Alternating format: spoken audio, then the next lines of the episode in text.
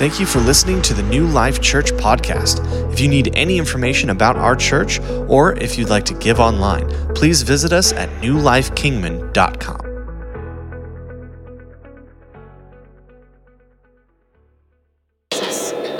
Oh, God, you're so good.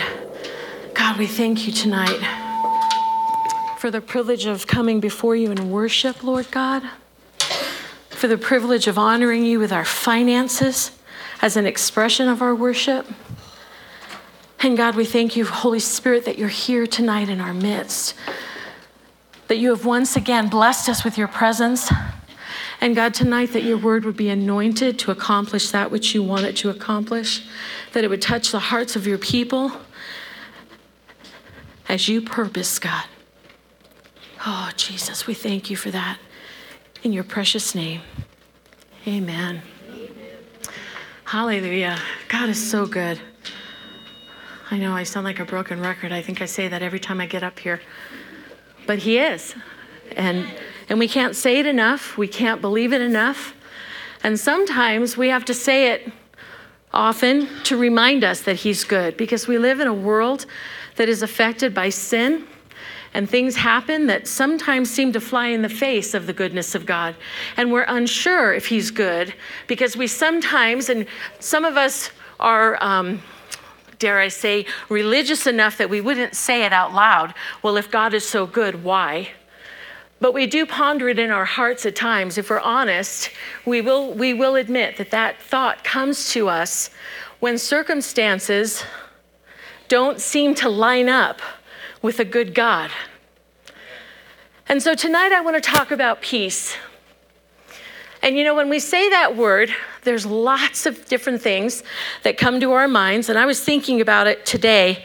And I was thinking, Lord, you know, when I say the word peace, different things are going to come up in different people's minds. Some of us look back on the 70s and there was peace and just free love and hippie peace. And you know there was just everyone was everyone was great and you could do whatever you wanted and everybody loved freely. And and it just brought peace. And they were anti-war and and it, make love not war. And everything was about peace. Peace is so wonderful. But then there are those that think that the only way you have peace is through war because you have to establish territory. And so therefore peace comes about through war and there are those that think that peace is the absence of war and there should not be war. For some of us, peace is just the thought that I wish everybody in my household would get along and bring a little peace in my living situation. Some of us think of peace as a place we go. One of my most favorite places to be is the, the shore of the ocean, the beach. And so I think when I picture myself there, I feel very peaceful. I feel tranquility. There are so many different ways that we define peace, and many times those definitions change based on our life circumstances, based on what we're dealing with, based on who we're dealing with. You know, we may be thinking peace would be for so and so to be with me right now.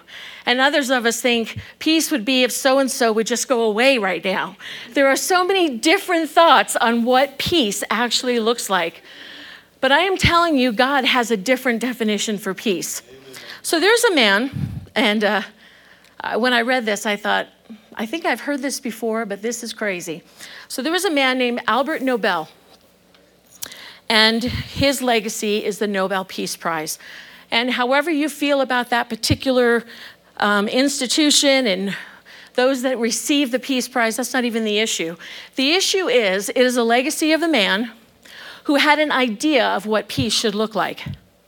And he left his vast wealth to honor people who made a difference in the world, who somehow improved the world, who somehow made a difference, who somehow affected peace in our society.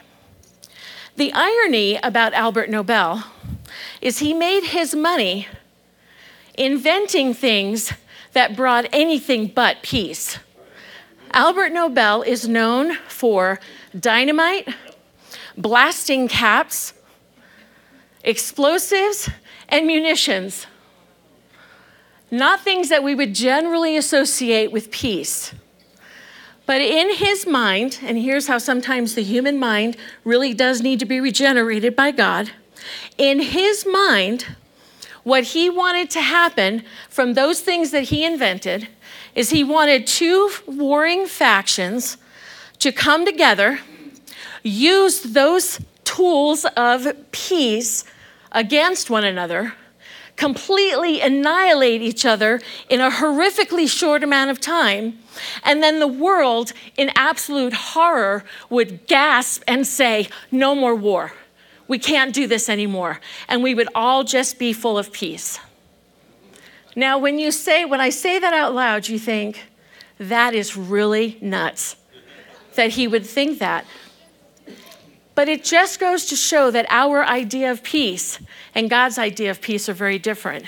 And so, Albert Nobel, in his later years, he actually, one of his brothers, was killed in an explosion in one of his munition factories. And so there was a lot of tragedy and a lot of death and a lot of not peace brought about because of Albert Nobel's inventions. And so it doesn't say, I looked it up, there's no quote of him saying, I want to make up for my, my bad decisions. There's nothing that says that. But we can speculate that he realized that his idea of how peace was going to come about didn't work out so well. And he left his money, as, as ill gotten as it was, he left it to try to leave peace on the earth, to at least honor those that were trying to bring peace on the earth. But God's idea of peace is very different than ours. In John 14 27, it says, Peace I leave with you, my peace I give to you. Not as the world gives, do I give to you. Let your heart not be, not be troubled, neither let it be afraid. So, again, the world's misguided idea of peace is just that it's misguided. And one of the things, church, that we have to learn to do is stop looking to the world for the answers to the things that wreck us and that cause us pain and sorrow. Because we, can, we have to look to God. He is the only source of perfect peace, He is the only source of perfect anything. And without Him, we will not live in perfect harmony. We cannot without Him. There is a Hebrew word in the Old Testament and it is called shalom. You may have heard it. It means so much more than peace. It does mean peace, but it means so much more than that. And this is more the connotation of peace that God has for us. It means things like wholeness and completeness and soundness. The Hebrew letters that spell shalom, uh, Hebrew, reading from right to left, looks kind of like W I W L I O. But those are Hebrew words. And the, the interesting thing about the Hebrew language is while those are letters, they are actually symbols. They each stand for something. But basically, the connotation of Shalom is the destroyer of the one who brings chaos. So, whatever brings chaos into our lives, the peace that God intended, Shalom, destroys it. Amen. Nothing in this world will destroy the chaos, but God will destroy the chaos. The biblical scholar Walter Brueggemann, he said shalom is God's dream for the world. He said it's a wonderful word. Shalom, peace, wholeness, harmony, well being, healing, prosperity. Again, we hear those words and we think what that looks like. We think we know. But sometimes we don't know because, again, we're looking to the world. We're looking to the world's prosperity. We're looking to the world's well being. We're looking to the world's harmony. And it doesn't come without God, church. There may be times in our lives where there's relative peace, there may be times in our lives where there's relative wholeness or healing or oneness or soundness or completeness, but it will never be complete without God. Ever. It cannot be. Those of you in here that don't know Jesus as your Savior, you know deep within you that you need God. He made us to need Him. Brueggemann also said that shalom points to a world in which nothing is missing, nothing is broken. Think about that concept. Nothing missing, nothing broken. That is God's perfect plan for us. Nothing missing, nothing broken. Again, not the things that we think we need, not the things that we necessarily think need to be fixed, but the things that God says we need. Because who better than the one who made us, who better knows what we need? Who better knows what nothing missing and nothing broken looks like? We have got to learn to look toward God for the answers to the things that we face in our lives. Think about creation. When God spoke all the things into existence each day, creating new things, and each day He said, It's good. He looked at it and He said, It's good. And when He created man and woman, and He said, It's very good. And He looked at His creation and it was perfect. He planted this incredible garden for mankind to cultivate. And he told man to cultivate the garden, have dominion over all the animals, and multiply and be fruitful. So I don't have chapter and verse for this, just knowing the nature of God, knowing the story of creation. What I believe God's purpose was, was that He planted the garden, then He put man and woman in the garden. He said, I want you to be fruitful and multiply. You're going to have children. And you and those children are going to cultivate this garden. You're going to have dominion, and it's going to grow and multiply as you grow and multiply. And you are going to create this perfect community that I have given you. The problem with the situation was God wants us to serve Him, and He wants us to choose Him. But the only way we can choose Him is if we can not choose Him. Otherwise, it's not a choice. So he couldn't say, okay, here's this wonderful world I've made for you, and I want you to choose me, and there not be any other choice. Then it's not a choice. It, this is it, this is all you get. And so he had to put that tree in the garden. There have been so many times I've heard so many people say, Why did he do that? Because he wanted us to choose him of our own free will. And we didn't. We chose sin. We chose rebellion. And so, because of that, sin entered. God created a perfect garden, a perfect earth, a perfect shalom with Him, with others, and with creation. It was absolutely perfection. But sin came in and destroyed our shalom. And sin, so many times we think, you know, we think of like the little the little Underwood deviled ham character in this, you know, and we have to choose between the angel on one shoulder and the devil on the other. And, you know, well, this is bad and this is good. Sin is not just doing bad, sin is not just making bad choices, sin is not just mistakes. Sin is anti shalom. It is the opposite of peace with God. And so when sin entered the earth, immediately death and destruction entered. And immediately the effects of sin began to destroy the shalom that God had given us. It breaks the connection. Sin breaks the connection between us and a righteous God and the will He has for creatures who were created in His image to walk in His moral likeness, sin entered and broke that communion with God. But God did not leave us without hope. Thank you, Jesus. He had a plan before the foundations of the earth. Just because God knew what we were going to do didn't mean it's what He wanted us to do. God wanted us to choose righteousness. I've heard it said that um, God wanted us to sin so that He could send Jesus to show us how much He loved us. I'm sorry, you will not convince me that that is good gospel. I do not believe that God, it was His will for us to go through this. I believe it was His will for us to live in perfection. And if He wanted to show us how much Jesus loved us, He could have shown us a video of the crucifixion and said, This is what He was willing to do for you. But because you chose righteousness, He didn't have to. But because we chose sin, Jesus had to die. There had to be a perfect sacrifice. And throughout the Old Testament, the people of Israel made animal sacrifices because the shedding of blood was necessary, but it was a temporary thing. It never fully washed away sin. And so the shalom was not restored, the shalom was still broken. The 23rd Psalm says, He is my shepherd. I shall not want in the presence of my enemies. See, that is the God that we serve. Even in the midst of shalom breaking sin, anti shalom sin, He still says, I am for you. I am with you. I will not leave you. I am your God.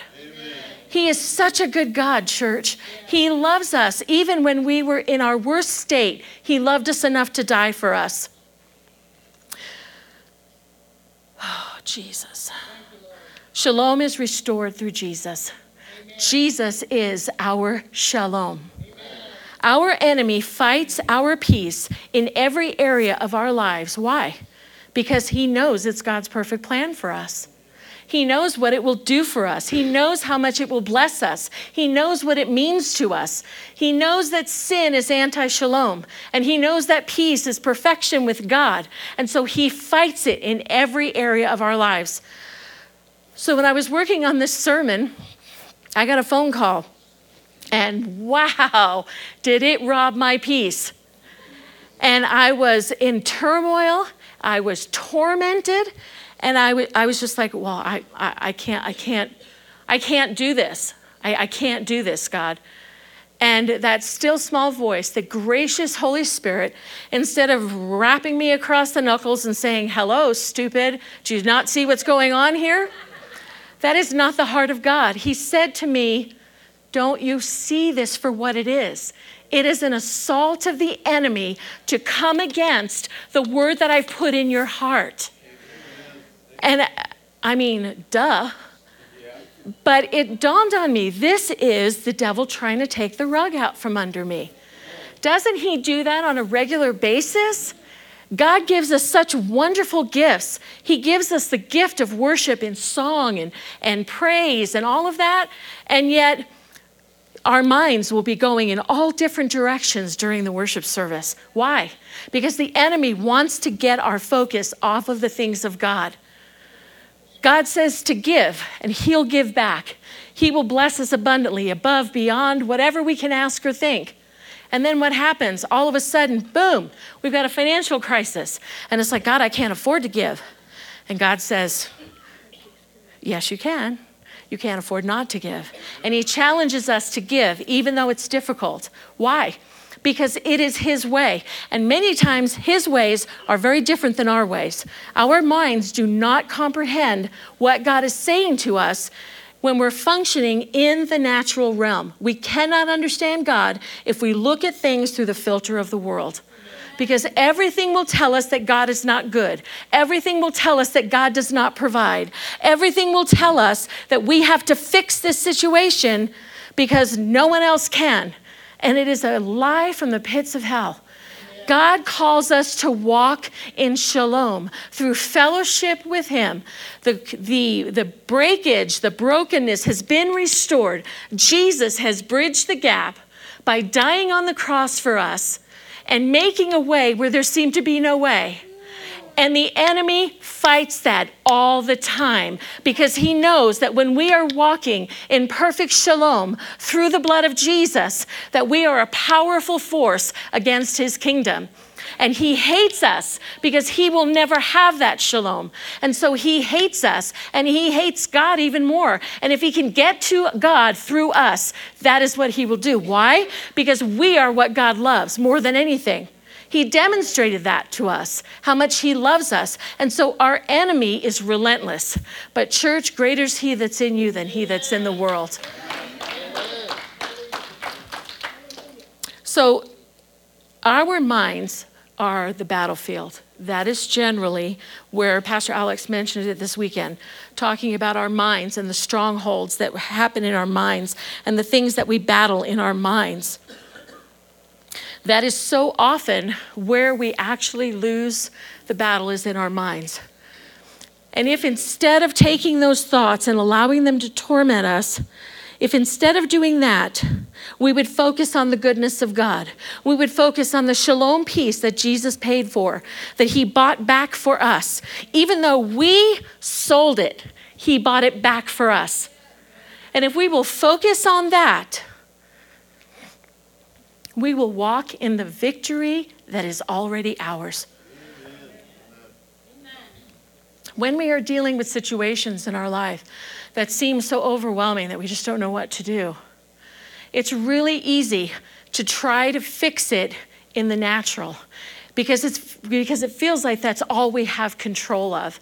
And sometimes it may be all we have control of. Sometimes we, we may not even have control there but when we allow God to be who He is, He is the shalom restoring God who loves us with an everlasting love, above and beyond anything that we could ever think or ask, far and above anything that we can imagine. If we will allow Him to be that, He will bring incredible peace into our lives wholeness, completeness, mind, body, soul, spirit, in every way, shape, and form. Shalom transcends the situations and the flaws of our own personal lives because it does not come from us. We are imperfect. Perfect shalom cannot come from inside of us, it has to come from God.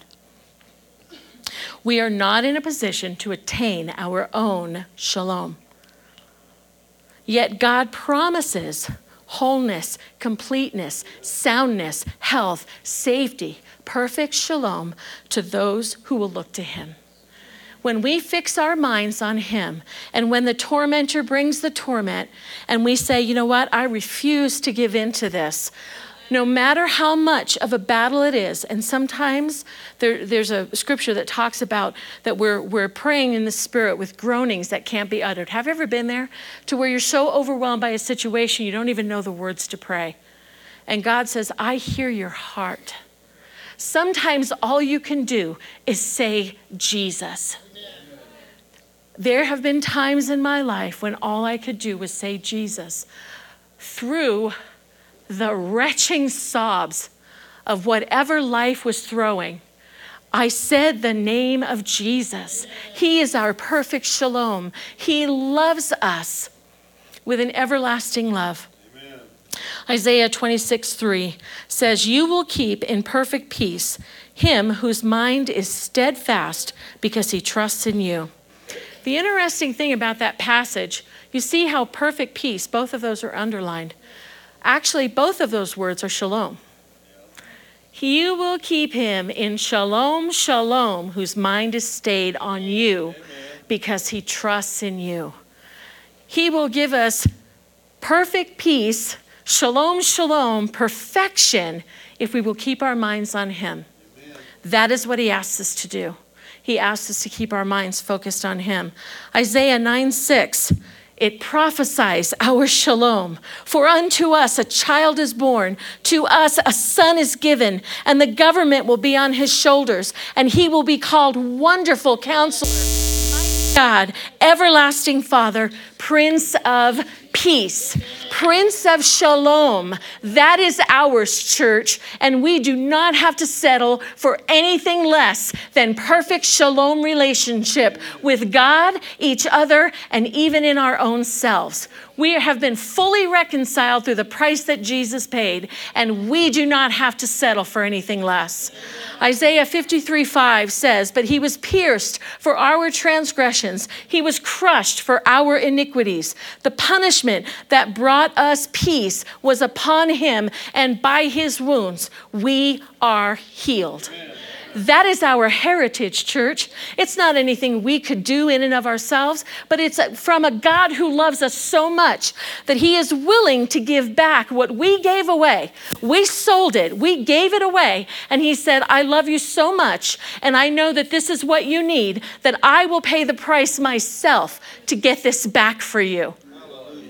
Why do we think that a God that would do this is mad at us when we aren't measuring up? When we mess up and we do things wrong and we break communion with God because of sin, why do we think that this God, who loves us enough to do this for us, is mad at us and is going to sever because we don't measure up? Why do we think that? In John 17, Jesus is praying. He is getting ready to be crucified. He knows that he is facing a horrible death. But he knows it's necessary for us, and he loves us enough to do it. And in the midst of facing that horror, he prays for us. And he says many things, but one of them, one of the things he says is, Father, make them one as we are one. That is part of our perfect shalom. Part of our sozo is the restoration of relationships here amongst ourselves. He wants us to walk in perfect love with one another. In Romans 5 8, it says, But God showed his great love for us by sending Christ to die for us while we were still sinners. And since we have been made right in God's sight by the blood of Christ, he will certainly save us from God's condemnation.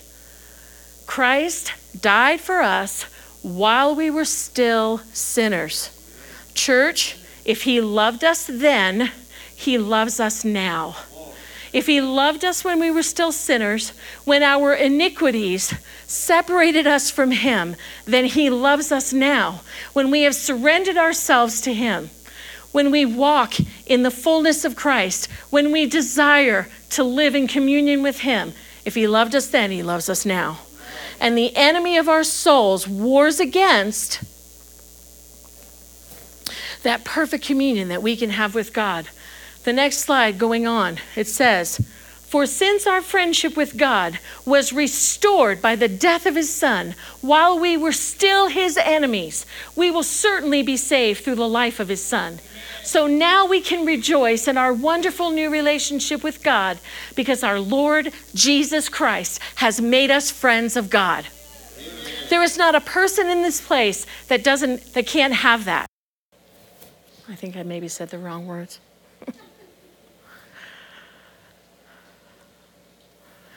and what I want to do tonight, it's early. I did that on purpose because I wanted us to have a chance to just transform our minds by the renewing that comes through worship.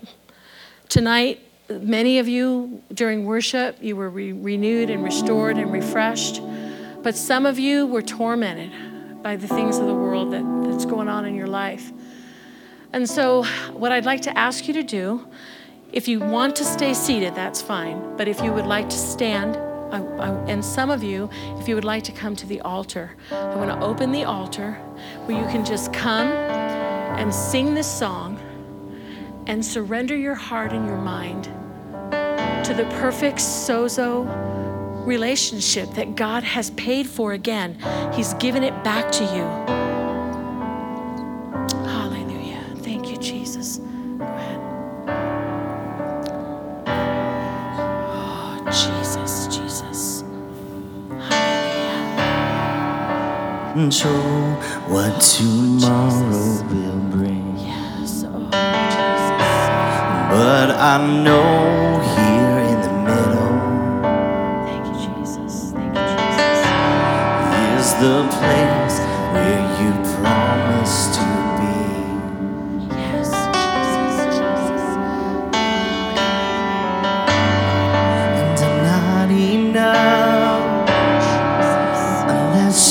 come.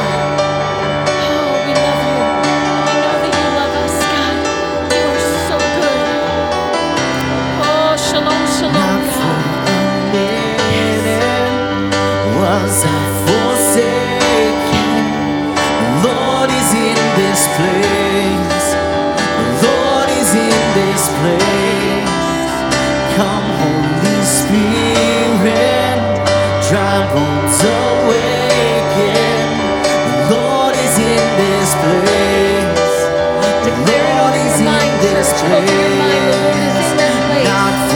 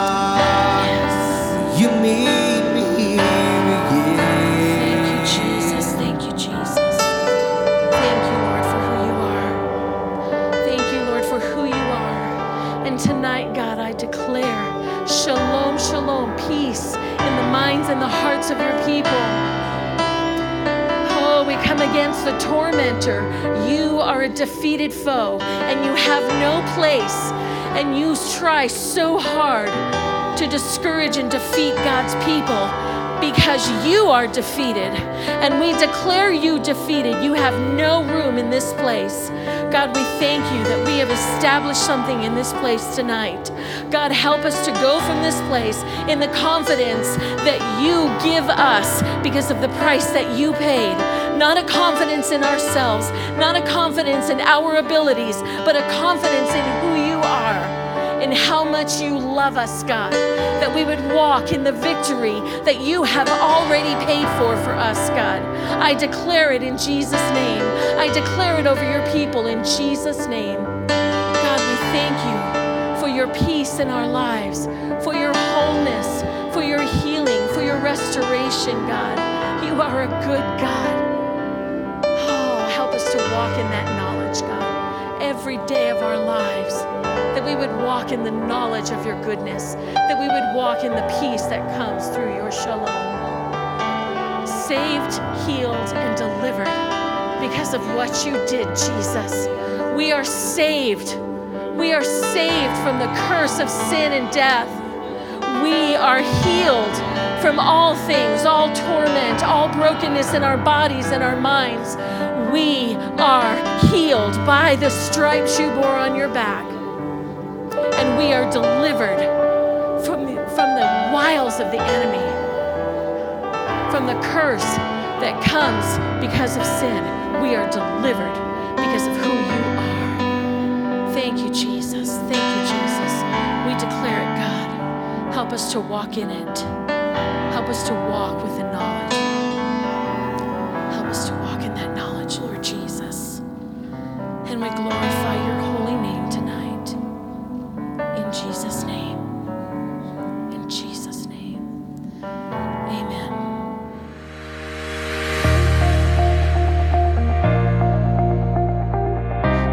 listening to the New Life Kingman podcast. We can't wait to see you next week.